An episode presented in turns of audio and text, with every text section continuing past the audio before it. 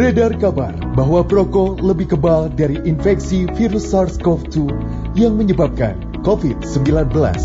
Sehingga alasan tersebut banyak digunakan bagi para perokok untuk terus mengkonsumsi tembakau menjadi abai terhadap ancaman pada tembakau itu sendiri.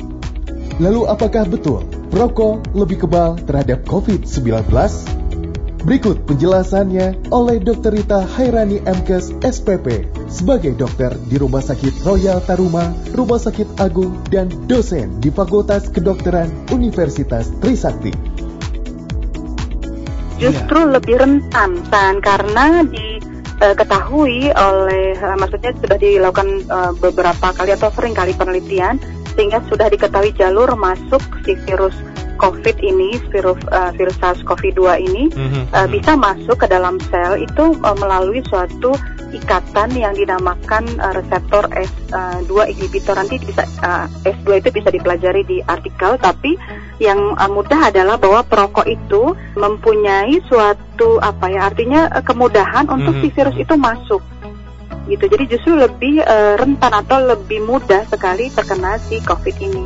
Dan ketika sudah terkena, gejalanya akan lebih berat karena kan memang parunya sudah uh, dirusak oleh si asap rokok ini gitu. Jadi uh, ketika kena penyakit lebih berat, lebih uh, angka kematiannya lebih tinggi yeah. atau angka pemakaian ventilator lebih besar hmm. dan tentunya ya akan berakumulasi pada angka kematian juga yang lebih besar gitu.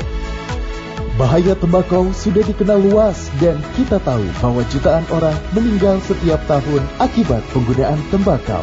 COVID-19 adalah penyakit pernapasan dan merokok menyebabkan kerusakan pada paru-paru.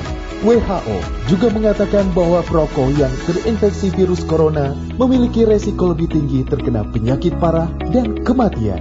Untuk itu, sayangi paru-paru Anda dan patuhi protokol kesehatan yang berlaku selama pandemi COVID-19.